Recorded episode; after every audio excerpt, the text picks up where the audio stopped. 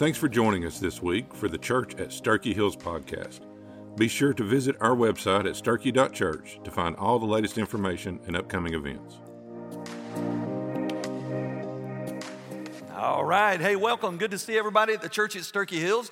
Y'all look good today. I am glad you are here. And that is just a highlight video of our student ministry. And let me just uh, do a little plug for that. If you have a student or a grandchild or a neighbor who has a student that's between sixth and twelfth grade, we want you to bring them on Wednesday night from six to eight. We'll feed them. They'll get in groups. They'll have a good time together. Clark is a better preacher than I am. He'll speak into their soul. And, and you need to be a part of that. And so I want to encourage you uh, to invite your friends, your neighbors, and bring your students to come be a part of that on Wednesday night. You won't be disappointed. It's good, good stuff. In fact, I'm so proud of Clark and all of his ministry. He and Kelsey, what they do in student ministry. And so uh, so confident in his preaching. I'll be in Africa next week, and he'll be preaching for me. Now, that's not a license for you to miss. Uh, that is an encouragement for you to be here uh, because he's going to double back. And we're, as we cover our mission objectives, which are, uh, which are knowing, growing, and going, knowing Jesus intimately, I talked about it uh, a couple of weeks ago. He's going to dive into it next week. I promise you, you will learn something about salvation if you show up next week.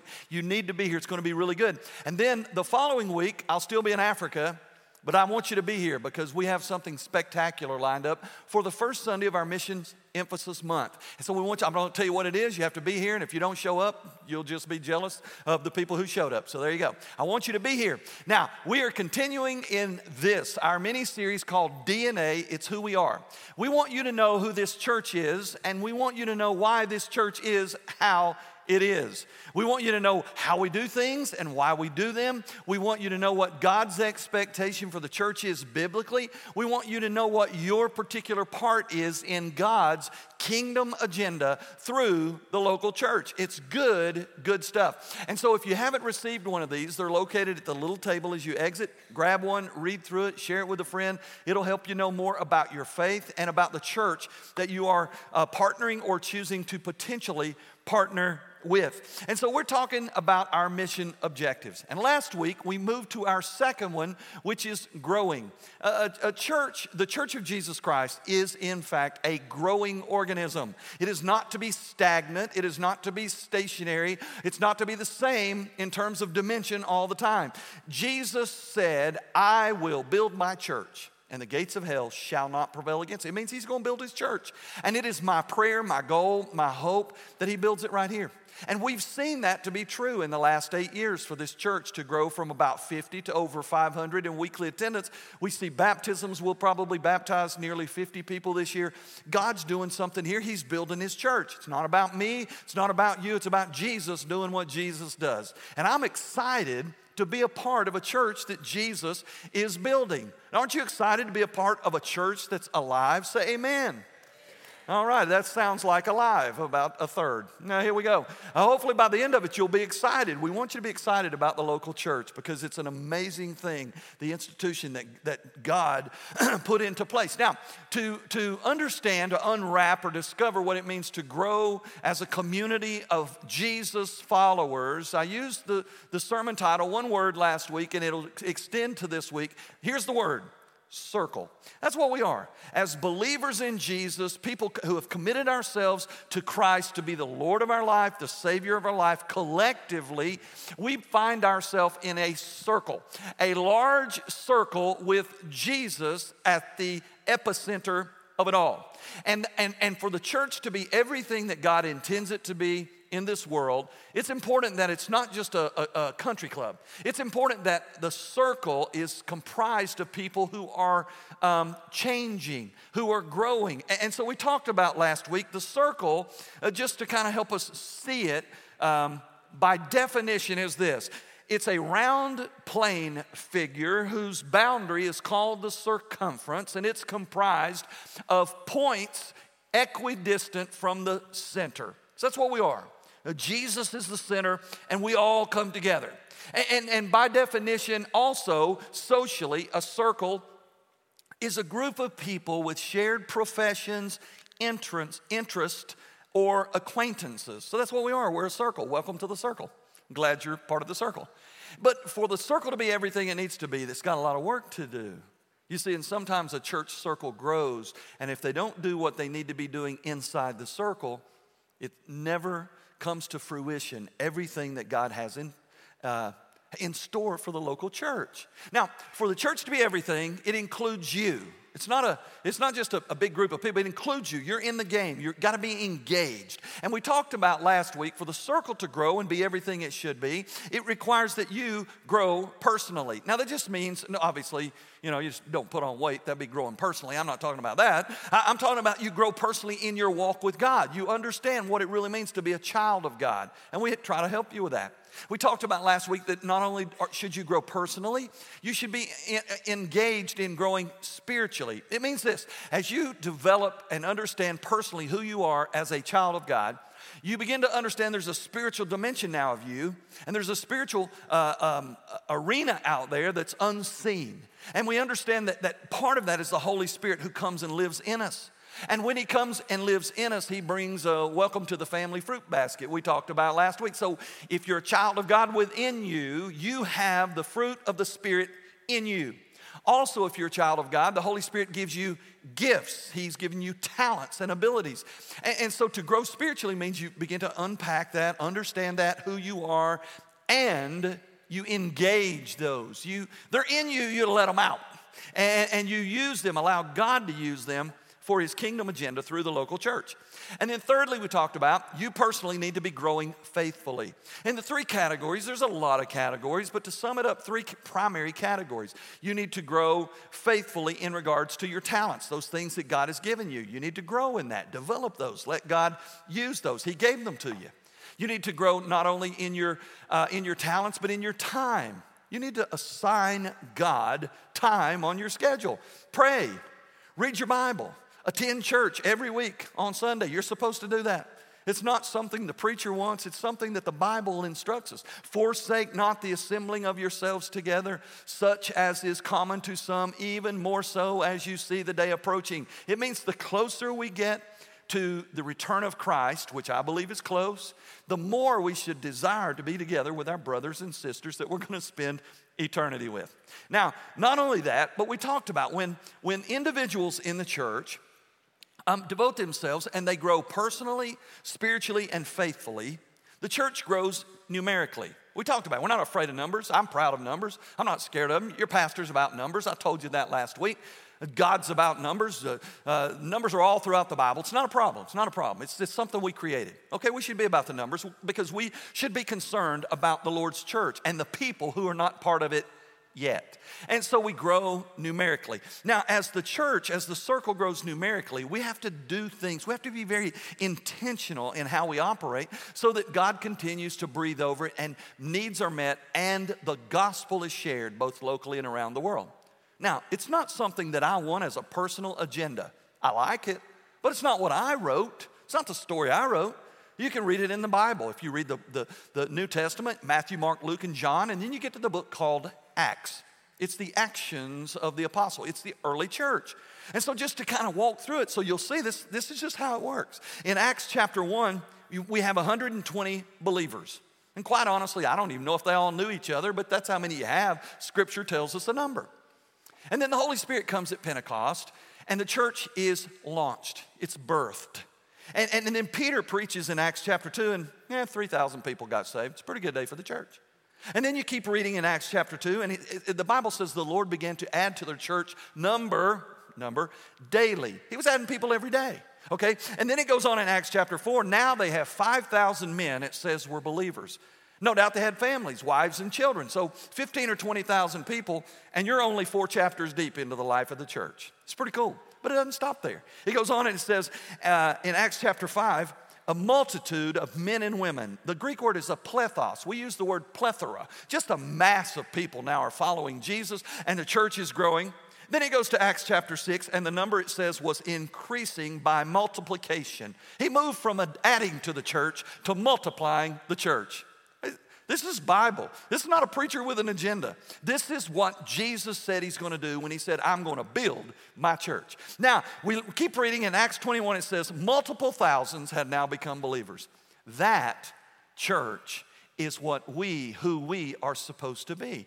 A church that's engaged in a kingdom agenda of God rescuing the world from their sinful condition. To be a part of something like that is just stupid incredible. You see that? You, you, you are called and saved and commissioned to be a rescuer of people. Your job is to increase the size of heaven and deplete the size of hell. It's bigger than an average conversation. It's bigger than anything else in your life. And so as a church, we want to engage with that. We want to help you learn how to do that. We talked about it. My job is to equip you, to help you, to encourage you, to motivate you, to go out and do God's work in the community. And we've gotten that sideways. We've confused it a little bit in today's world. And so as the church grows, which it will, when we act like a New Testament church, to grow smaller now, listen to me, it's important that we grow small. To grow larger, it's important that we grow smaller at the same time. You say, what does that even mean? How do we grow smaller Why, while growing larger? Well, it's important. We're going to see in the Bible that there's a way we do that. You see, in the church, we when we come together like today for corporate worship, we it's very little socializing. Very little relationship development happens on Sunday morning. We come together, as we should, and you sit in rows, and you all look in one direction at somebody like me. Okay? That's what it looks like every week. There's no relationship. You're not doing any ministry. You see, we've confused it, and we've bought the lie that your calling and your and, and, and your ministry is to come to church on Sunday and sit in rows. That's not it at all. Your calling and your ministry is what you do because you got equipped on Sunday, what you do between Monday and Saturday. Okay? That's your calling. The work of the ministry isn't in here. The work of the ministry is out there. That's your calling. That's where your ministry is at, okay? That's why he's gifted you. That's why he's filled you with the Spirit to engage in ministry work. Ergon is what it's called. Diakoneo, service and ministry to others out there. Now, we do some ministry here. We try to develop ministry here, but it's really we develop it here, we motivate it here, we encourage it here so we can go out there and do it. Now, in the early church, like if if if if I called on you right now. Let's just say I picked you out of the crowd. I'm, I might just do it. I'm just kidding, okay? And I said, okay, I need you to stand up and tell me everybody's name. You'd go about six or eight deep, and then you'd be toast. I, I had a guy one time, he was a mentalist. It sounds a little satanic, but it wasn't that. He was a Christian, and, and he had this amazing, he developed his mind. And I had him come and speak to about three hundred people. And, and he said, all I want to do is stand at the front door when everybody comes in. And I want them to have a name card on. So three hundred people walked in the door. He had never seen them before, okay? They came in the door, and they, they sat down. They ate a big dinner. We had our meeting, and he was the entertainment at the end. He did all these card tricks and all this, this fun stuff. At the end, he said, I need everybody to stand up. He remem- remembered three hundred people's names. And the whole time I'm thinking, okay, I, I'm thinking like other people. If I'm standing there and he hadn't called my name, it's because he forgot. No, because he hadn't got to that file yet. You see, there's nobody in here that is that guy. You, you ain't here. How'd I know? Because we didn't wear name tags. Otherwise, we'd all know most of them, right? We don't know anybody. We, don't, we know very few, few people. It doesn't happen sitting in rows on Sunday morning. Ministry happens when we're circled up in smaller groups between Monday and Saturday. And that's what we're going to talk about today. And I want you to know it's not something I created. It's something I'm created for. Relationship is not something we created. Relationship is something you and I are created for. Listen to me. It is in your D N A. Relationship is written in your humanity. And we're going to see that today. I mean, it's amazing. And yet it goes right over our head. We miss it, and we never see it coming. And so we're going to talk about that today. Meanwhile, we come to church and we live our lives. We pretend that we're connected, but without making connection. You say, what do I mean? I mean this. We pretend that we're connected, okay? We do all of this stuff on our phone. We text. we do all this stuff. We text and we text and we text. I don't know why they call this a phone. They should call it a text. Because most people, you look at your minutes, less of it talking, most of it texting. We've created an environment where we can't even have a one-on-one conversation with people because there's no way to rethink it, erase it, retype it, phone a friend, and ask an opinion. And so we're toast. We can't even have a, a conversation. Meanwhile, we've developed isolation and we call ourselves connected. Listen to these statistics um, about our lives. In America, forty-seven percent of Americans say they are addicted to their phone. That's half y'all. Look to your left, look to your right. It might be one of them, it might be you, but one of y'all is messed up. Now it goes on, it says seventy-one percent check the phone in the first ten minutes of the day. You say, well, sure, that's my alarm clock. That's not included. As soon as you turn off the alarm, what do you do? See if I got any text, because it's important. Somebody thought of something really revolutionary in the middle of the night. That's what we do, seventy-one percent of us. The average person in America spends three hours per day on the phone. Three hours per day on the phone, which equates to forty-five days per year looking at not all not all screen time, just your phone. If you're a millennial or a Gen Xer, okay, you spend seven hours a day looking at your phone, which is one hundred fifteen days a year. Man, we connected. Well, let's look at some other statistics. At the same time, while we look at that information, listen to this. fifty-two percent of all Americans report loneliness. Not only that, seventy-three percent of the millennials and Gen Xers, the one who spend more time on their phone, seventy-three percent of them say they are lonely. twenty-five percent of Americans, Americans feel like they have no close friend. forty-seven percent of Americans say that relationships with others are not meaningful.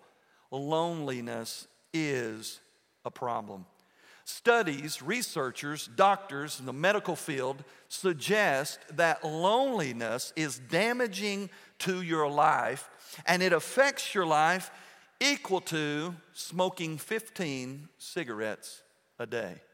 Loneliness is a problem in our culture. Now, here's what's funny. How long has loneliness been a problem, man? Are you ready? I believe in a young earth. You don't have to. It's okay. It's what, it's what position I take. I believe the earth is about six thousand years old. That's just what the biblical timeline shows. Did you know loneliness showed up in day six of it all? And we're going to see that today. Loneliness has always been a problem. And loneliness is a growing problem. Meanwhile, the church comes in and we meet together in this large group, sitting in rows, looking at a guy preaching, listening to a worship team sing, and we're not helping our loneliness. So as our church grows larger, it's important that we grow smaller. As our circle gets bigger, it's important that we offer smaller circles. And that is where relationships will be built. Now, don't get me wrong. We we have things in place, small circles. As we speak right now, behind this wall, there's two rows of rooms with children from newborn through fifth grade. And you know what they're doing? They're meeting in little circles back there, building relationships. It's funny. My, my grandson comes during the week to Parents' Day Out, and he has a little circle. And, and in his little circle, there's two boys that are twins. And when, when school, when P D O was starting back, we asked Major Boy, we said, Major, you going back to school tomorrow? He said, yeah. Who are you going to see? My friends. Who are your friends? He started naming his friends, Charlie, so-and-so. And then he got to the twins and he said, Hudson and the other Hudson. Which I don't get the other Hudson's name is three letters, Eli. It's easier to say the other Hudson, three, three words instead of three syllables. Now, here's the thing. He's got him a little circle, a little posse right there, right? Okay, that happens. Our, our youth meet in circles every Wednesday night. They had a circle yesterday, went to Carowinds, rode roller coasters, got nauseated. It's a beautiful thing. And, and so we have circles all the time. Our college ministry meet in circles on Monday nights. Here a few weeks ago, they went to the lake and snatched each other around the lake on inner tubes in their circle. We have our senior adults. We'll go tomorrow to lunch to Harrison's. It's a circle. We have our men's ministry. We'll have a big event. We have a small circle called Man Up. In, in January, we'll have Ott Defoe, a, a, a bass angler. Uh, it'll be a big circle, just men, isolated circle. In, the, in December, we'll have the women's tea, which will be amazing. Bunch of women sitting around circles in here. That's what we do. And relationships are, are built there. We have circles where we grow together serving, like serving in the preschool and children, serving in the youth, serving at the connection center, serving as greeters. We serve together. We do ministry together. I'm going to, uh, to Africa uh, Tuesday with a group. There's four of us in a small circle, going over to do pastors' conferences in Africa, small circles. But everybody needs to be in a circle. Look, look at the pastor right now. You came for something. Here's what you came for. You need a circle. Now, the circle begins in your family. It's a great circle.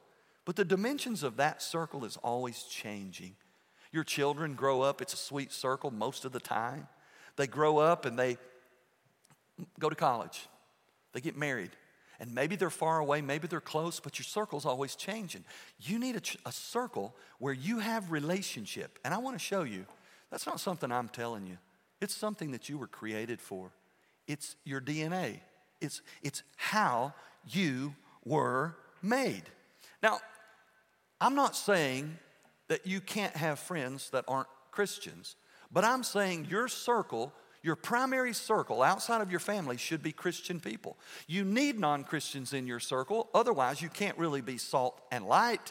But your circle needs to be Christian brothers and sisters. It doesn't mean we're all cookie-cutter Christians marching along, looking just alike, wearing the same clothes, saying the same words, speaking the same language. We're all different.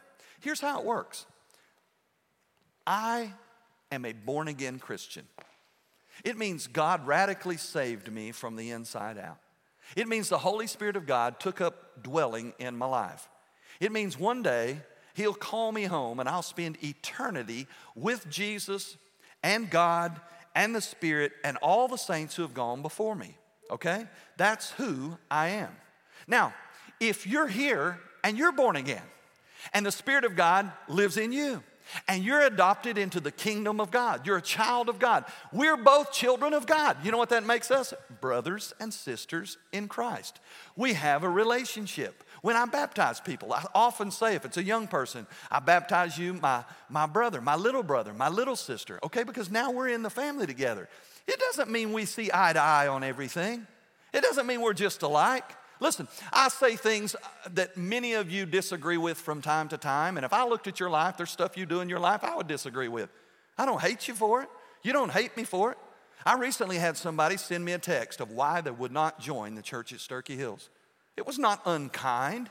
It just revealed that we're on different planes in regards to the Word of God.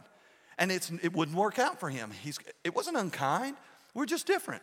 But listen, it's you will never one hundred percent agree with brothers and sisters in Christ any more than you would agree with your brothers and sisters in the flesh. If you've ever had two children in your house, a brother and sister, do they always agree? That's a joke. Okay, no, they don't. Do they, do they hate each other? It looks that way sometimes, but they don't, right? And that's the same with us as brothers and sisters in Christ. We, we're different. We're at different places in our journey. We disagree, but we continue to love each other. And so a relationship reaches beyond our differences when Jesus is in the center of the circle. Now, here's the thing. If you're a child of God, you and I should be B F Fs. You know what that is, right? You think you know. I thought I knew. I thought I would look it up. So I did a little word search, an acronym search, if you will, to see what B F F is. B F F, if you look it up, athletically, I didn't make these up. B F F stands for the Bangladesh Football Federation. Girls, these little girls, we B F Fs. We in the Bangladesh Football Federation. Right? That's what it means athletically, financially. And we need this, okay? It means budget-friendly foods. It's an acronym. If you if you read stuff on finances, how to track your finances, it's budget-friendly foods. There, does anybody know any budget-friendly foods? I took my family to a nice place for breakfast, Waffle House. It was Clark and Kelsey and the boys. It was Caitlin and Judson and Juliana. It was me and Kendra. We ate waffles and eggs and bacon, got us a drink. Are you ready? I dropped ninety-three dollars at the Waffle House. I should have just came over and let D J cook us some breakfast. I heard that was a real winner right there. Now, here's the thing.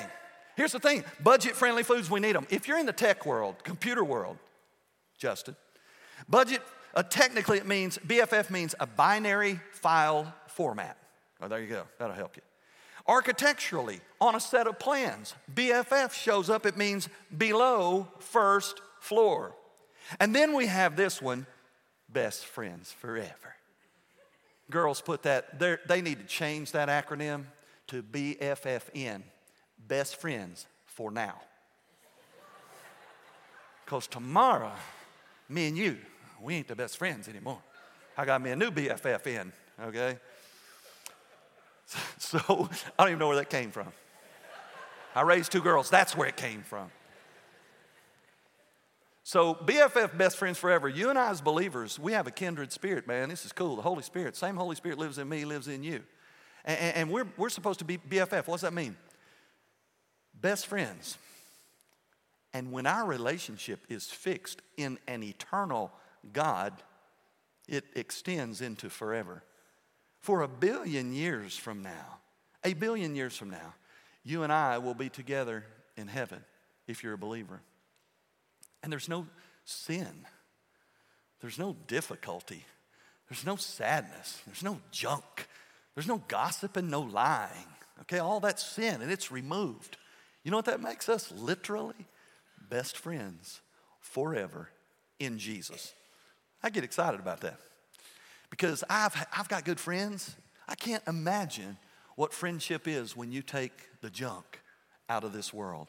And so, how do we get to there? I want you to know the church at Sterchi Hills is committed to helping you find a circle that you can build relationships with. So you just don't come on Sunday morning and sit in rows.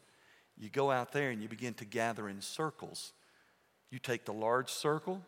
You circle up small circles, and you grow together in relationship. Now, you are made for relationship. Listen to what it says in Romans twelve, verse four and five. It says, so we who are many are one body in Christ, and individually we are members who belong to one another. You see, God created you and me to be in relationship through the church, the context of the church. Ephesians four, fifteen, sixteen says, from him the whole body grows, fitted and held together through every supporting ligament. As each one does its part, the body builds itself up in love. Each one doing its part in relationship with each other, it all grows and it becomes healthy and stronger. Ephesians two nineteen, you are fellow citizens with the saints and members of God's household. We're in this thing together. We're in relationship. We're in God's family together. John thirteen, thirty-five, everyone will know this, will know by this that you are my disciples if you have love for one another. We're in relationship, a love relationship. We're B F Fs in Jesus' name. So as the big circle, the church gets bigger, we have to create smaller circles for relationship to develop and for ministry to happen. And Jesus never loses his place in the center of it all. Now listen, none of this works. Your life doesn't work. This church doesn't work. A circle of relationship with brothers and sisters will not work if Jesus is not in the center of it. It's all about Jesus. Everybody say it's about Jesus. You're here because Jesus chose to create you. Everything is created by, for, and through Jesus. Okay? He's the catalyst that everything happens around. And so it's the same in our circle.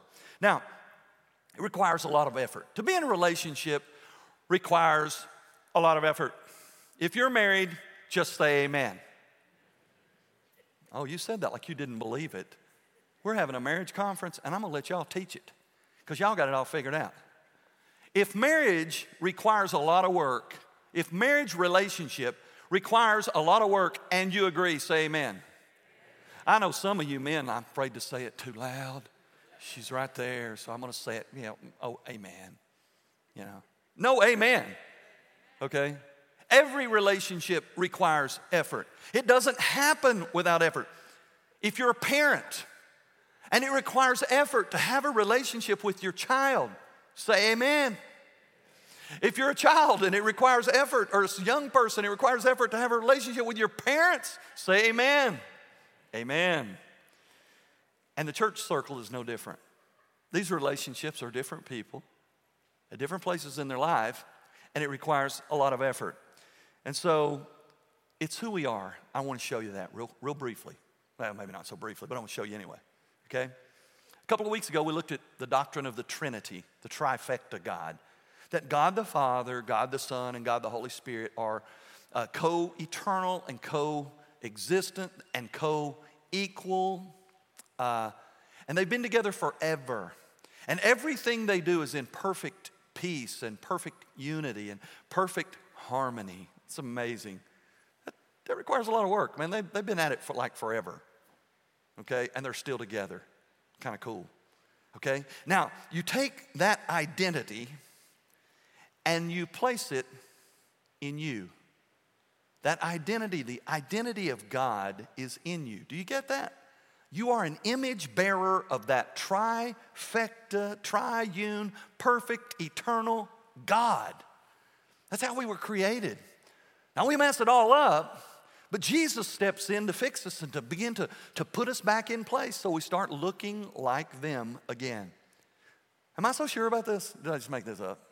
Did I just read this in a pop culture, you know, magazine? No.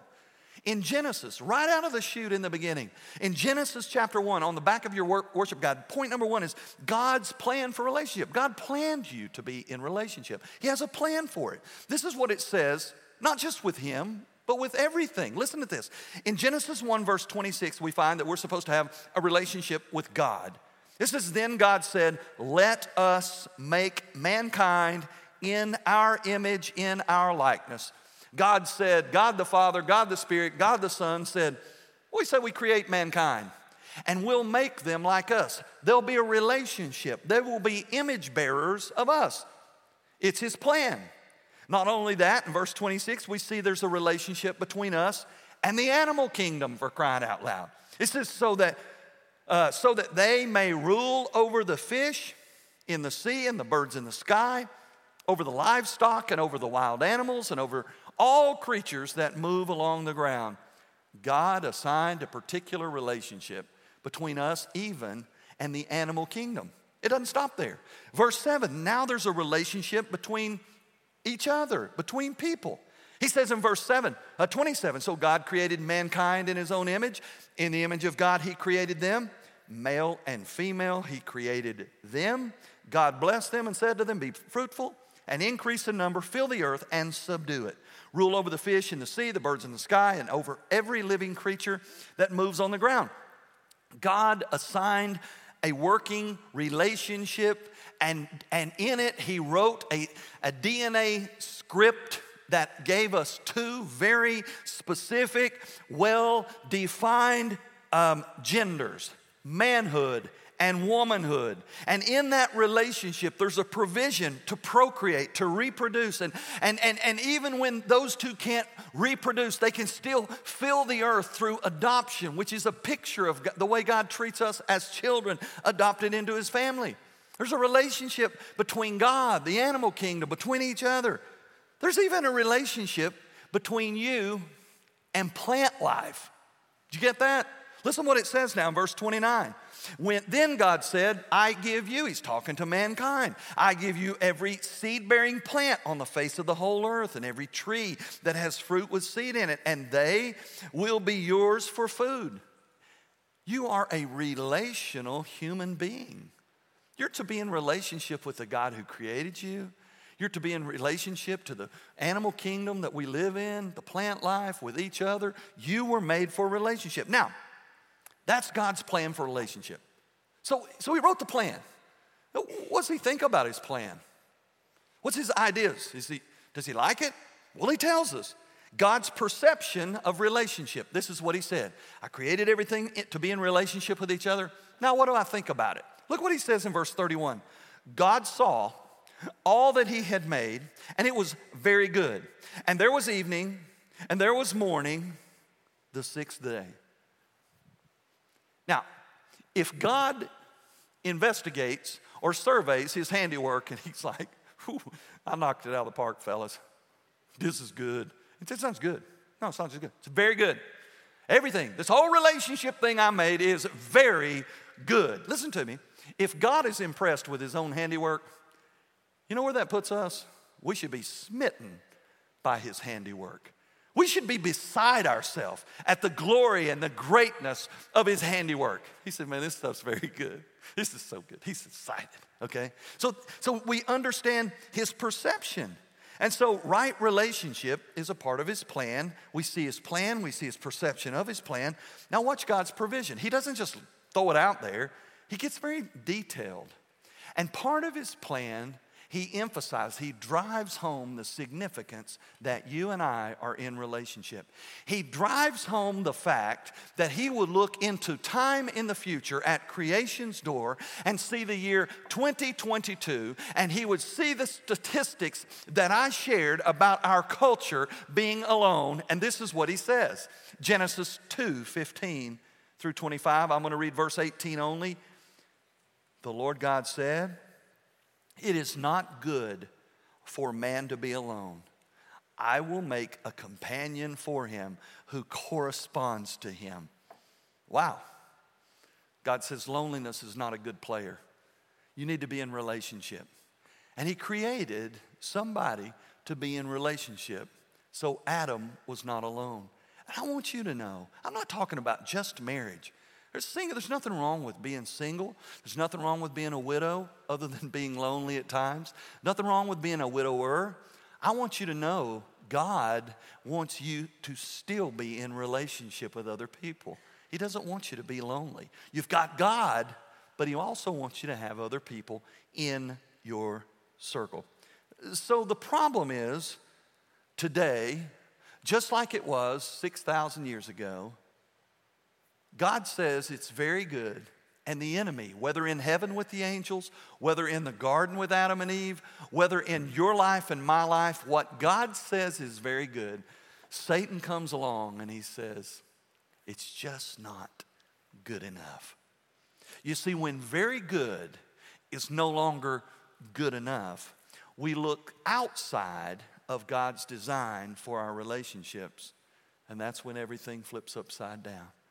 In your marriage, in your family, in your community, in your school, on your team, at your church. When very good, God's way is just not good enough, everything looks like two thousand twenty-two.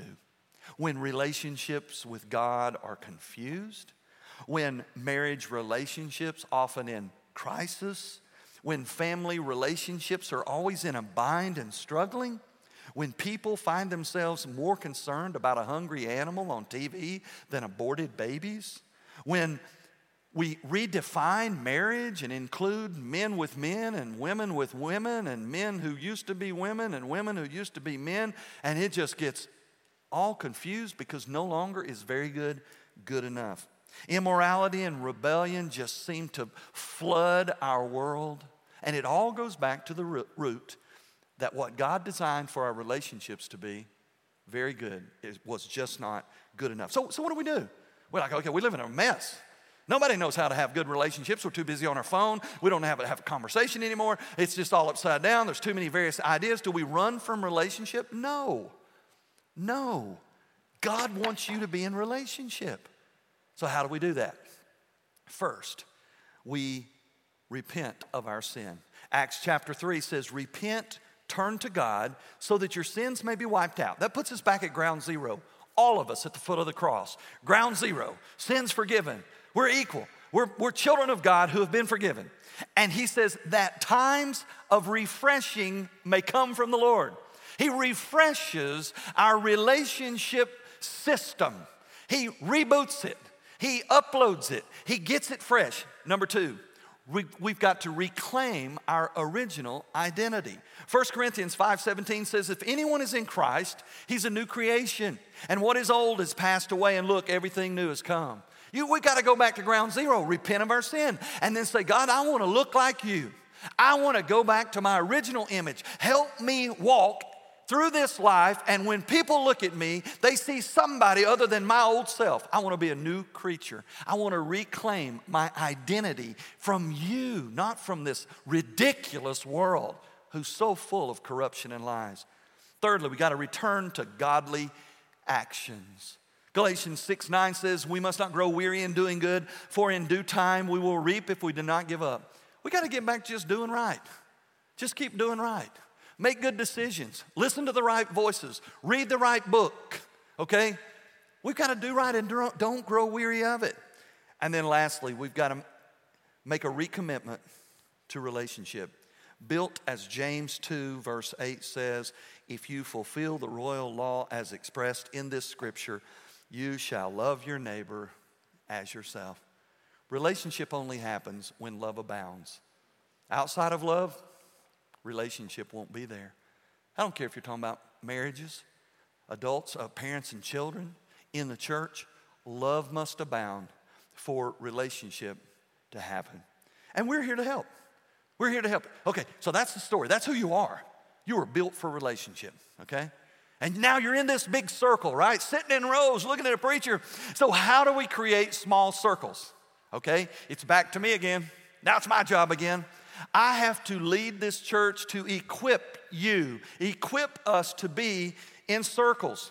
Now, this is where you come in. We're going to do our part to create circles. I'm challenging you. I'm asking you. You can call it beg. I don't care.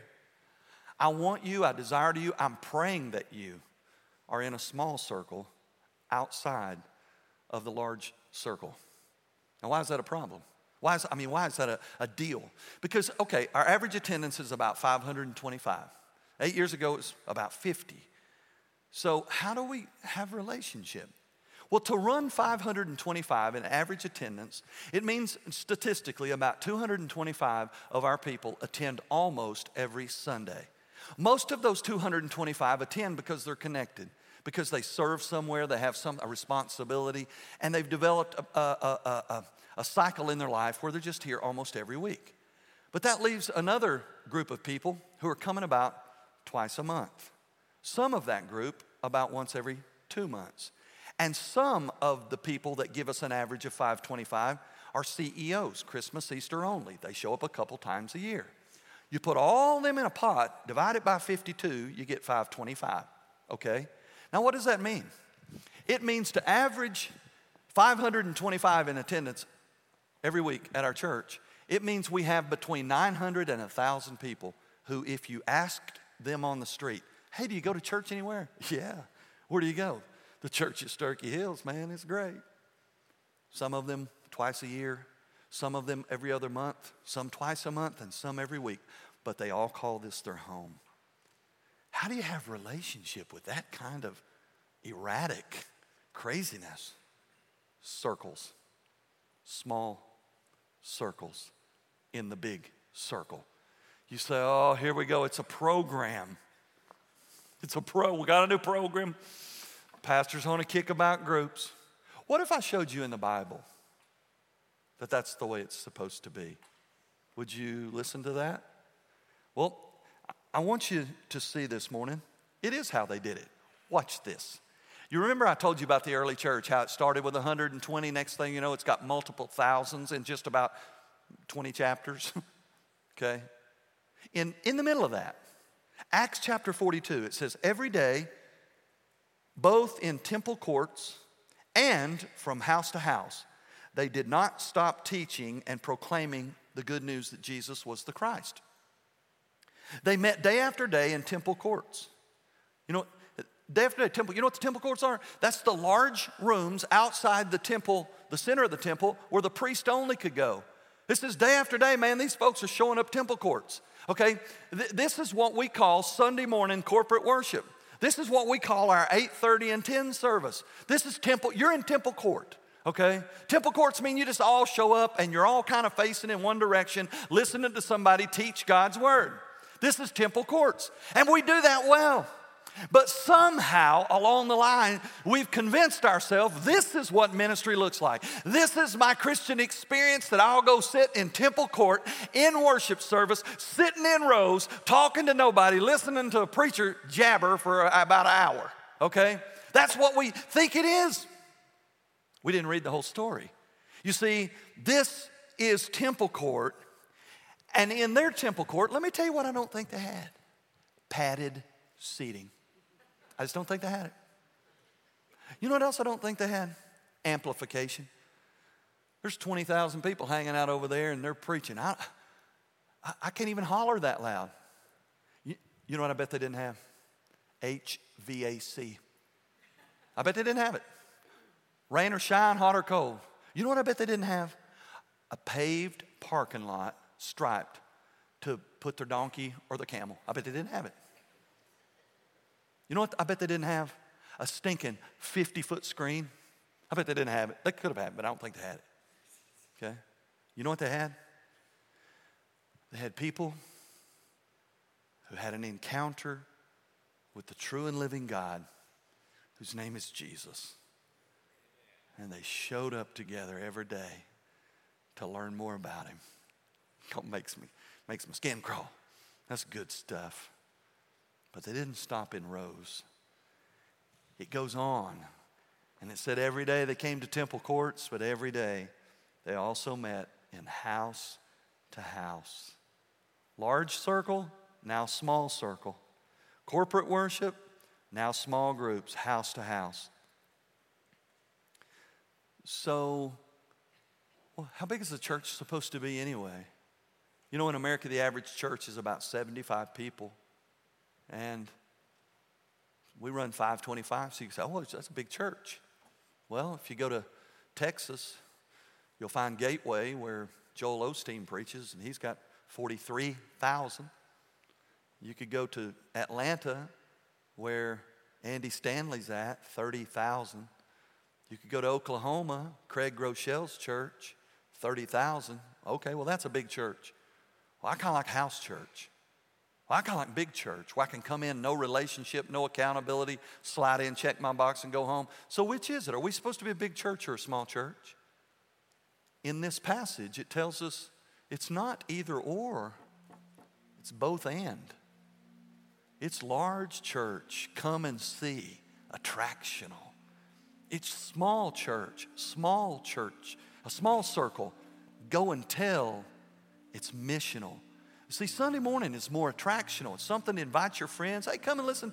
To, come to Church Sterchi Hills, have some coffee, listen to the preacher. You know, check your babies in, relax for about an hour and a half. It's a good gig. Okay, the music's going to be great. The preacher's going to be goofy, and it's going to be good. It's attractional. That's the big circle. You get equipped. Then you go house to house, meet in little circles. That's where the ministry happens. That's where the relationships are developed. And that's where the church grows and gets strengthened in relationship, because we start becoming who we were wired to be, people in relationships, not out here flying solo. When you're flying solo, when you feel lonely, it may be because you're by yourself. And when you're by yourself, let me tell you who loves you more than anybody else. Are you ready? The devil. Because you are easy prey for Satan, who is a spiritual predator. Sundays are just supposed to be the push of it all, not the point of it all. Sunday is not supposed to be a buffet. It's supposed to be like a mess hall. Because the church is not a cruise ship, it's a battleship. And God has a plan for it, and you are in his plan, or you wouldn't be here. You're in his family, you're in his kingdom, you're in his church. And he wants you to be used for something greater than yourself. So, so I'm gonna, I'm gonna wrap it up. We're almost done, almost done, okay? I've never seen this before. I didn't read this. I hadn't heard it preached. It's been preached. Somebody's seen it before me. But I was sitting at the house, and I was, I was going through this, laboring over this message. And just like that, the Lord said, here it is. And I told Kendra, I said, hey, I think I know how, I think I know what drives this point home. And here it is. John chapter six. Jesus' cousin, John the Baptist, had just gotten his head lopped off for speaking the truth about Jesus. Cut his head off, put it on a platter, paraded it through a party. And Jesus and his disciples hear about it. No doubt the disciples are afraid. Jesus is not afraid of anything. He's God. But no doubt sad, mourning the loss of this incredible guy. that Jesus was said, he's the greatest man born of women. Now he's dead. And so they're disenchanted with everything. They're sideways. And Jesus said, hey, let's get away, okay? Let's just get in the boat, and we'll go across the Sea of Galilee.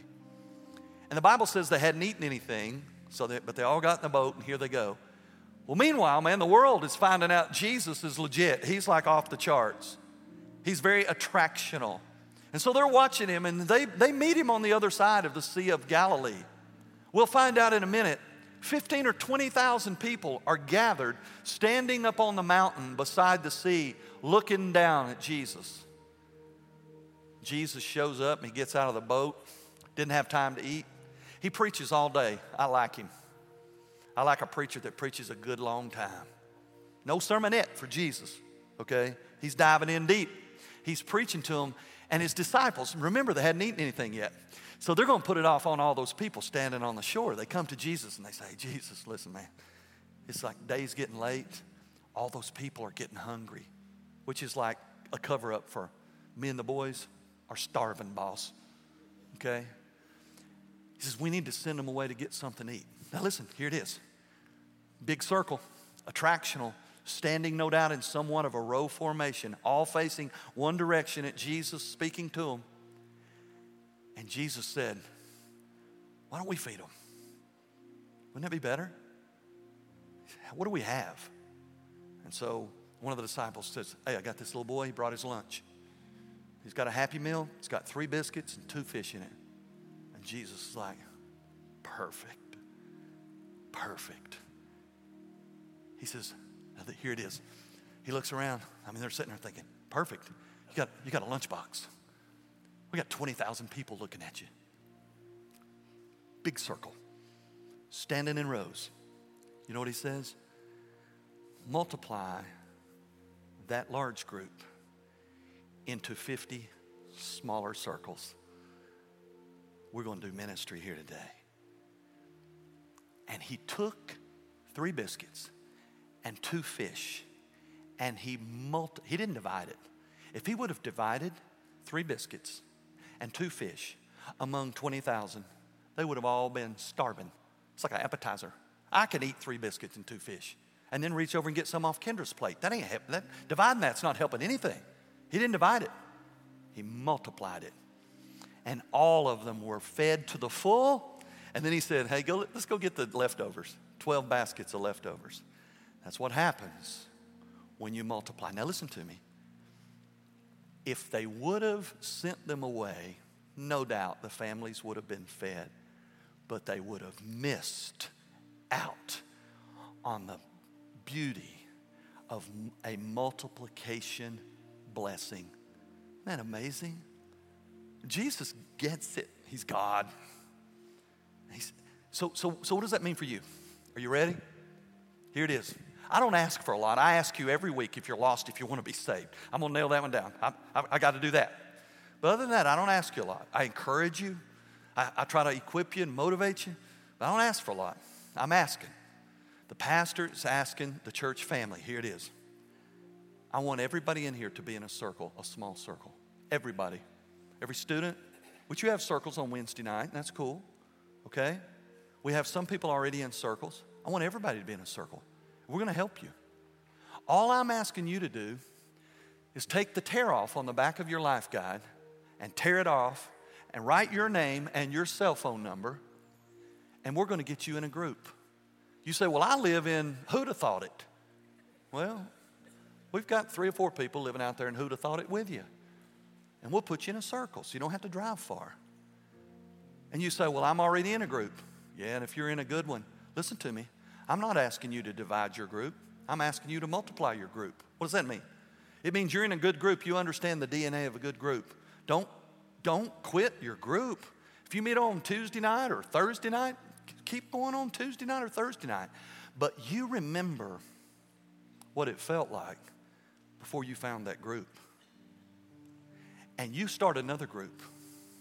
And you put on that card, I'll lead a group. That's how you'll be writing. It'll be real slow. I'll lead a group, okay? You're multiplying the D N A of a good group. And there's a couple of hundred people, they haven't found the group you've, you've been a part of yet. They're missing what you have. I'm asking now for about twenty individuals or couples to say, I'm going to be a small circle hero. I'm going to lead a group. Maybe you're coming out of another group, staying part of that group, but you're coming out to reproduce, to multiply. Maybe you've never led a group in your life and you're like, I don't, I don't, I'll have to get me a commentary. I don't even know that. I'm not asking you to teach doctrine and theology. We'll do that on Sunday morning. I'm asking you to have a circle that'll meet in your garage, your yard, or your house during the week at your choice. And we'll give you tools to help you do group with. And it's more building relationships than it is teaching theology, okay? And if you say, well, I don't, I, I can't, I, my, my living room's not that big. Guess what? We have a living room for you right over there in the other building on Sunday mornings. You can meet in one of our living rooms, one of our classrooms. And we'll take care of your kids right back here at eight thirty. I'm telling you, we'll make it easy. I want you to be in a circle. Every single one of you. Look at the person next to you and say, I think he's talking to you. I am.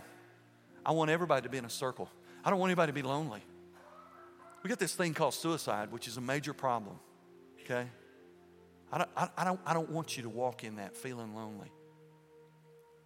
You know who I'm preaching to today? Me. Guess what? I'm not in a circle. Oh, I get to speak to a big old circle, you all, but I'm not in a small circle. And we're going to be in one. We're going. We're, I'm not. Gonna, I want somebody else to do all the talking, so I can look at them mad like y'all look at me. Be checking my watch. I can. I got. A, I got a show coming on. I got to eat. You know. That's mostly up here in the front row, but the rest of y'all do it sometimes. I can't see all of y'all. I want you to be in a circle. Kendra and I are going to be in a circle, and our relationships are going to grow, and this church is going to multiply again. And it, it has punched me in the soul. It's big. And you don't have to, but don't miss the blessing of multiplication by selfishly saying, I'm not even going to try it. Fill out your card. Turn it in at the connection center on your way out. And we'll get you in a circle. And if you don't like that circle, we'll find you another circle.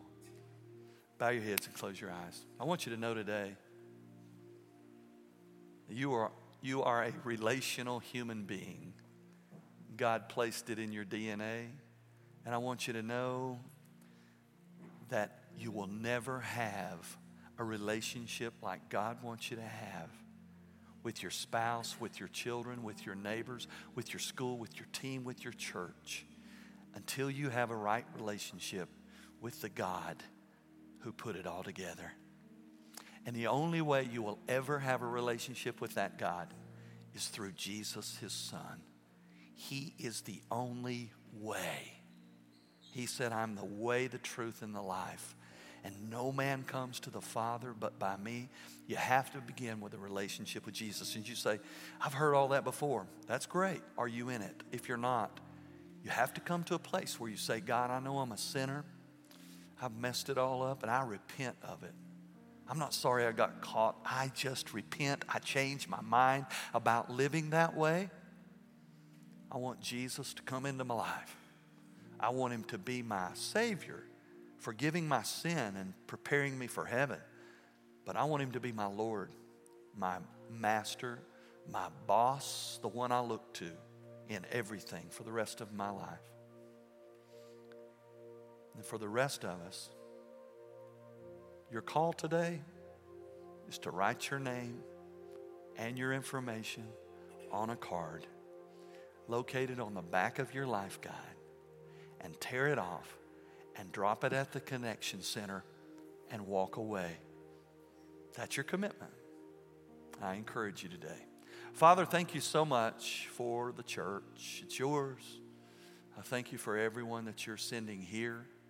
I thank you that I get to be here doing what I do. I thank you for your word. I thank you how it just amazes me how you have linked it all together.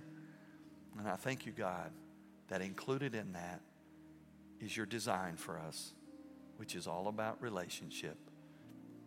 It's all about circles.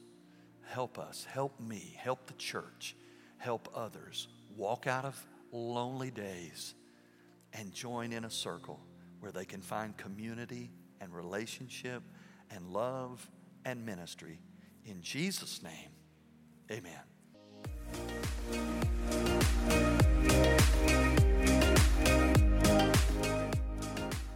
We hope that God spoke to you through this message. If you enjoyed the message, be sure to subscribe to our weekly podcast and visit our website at sterchi dot church to find all the latest information and upcoming events.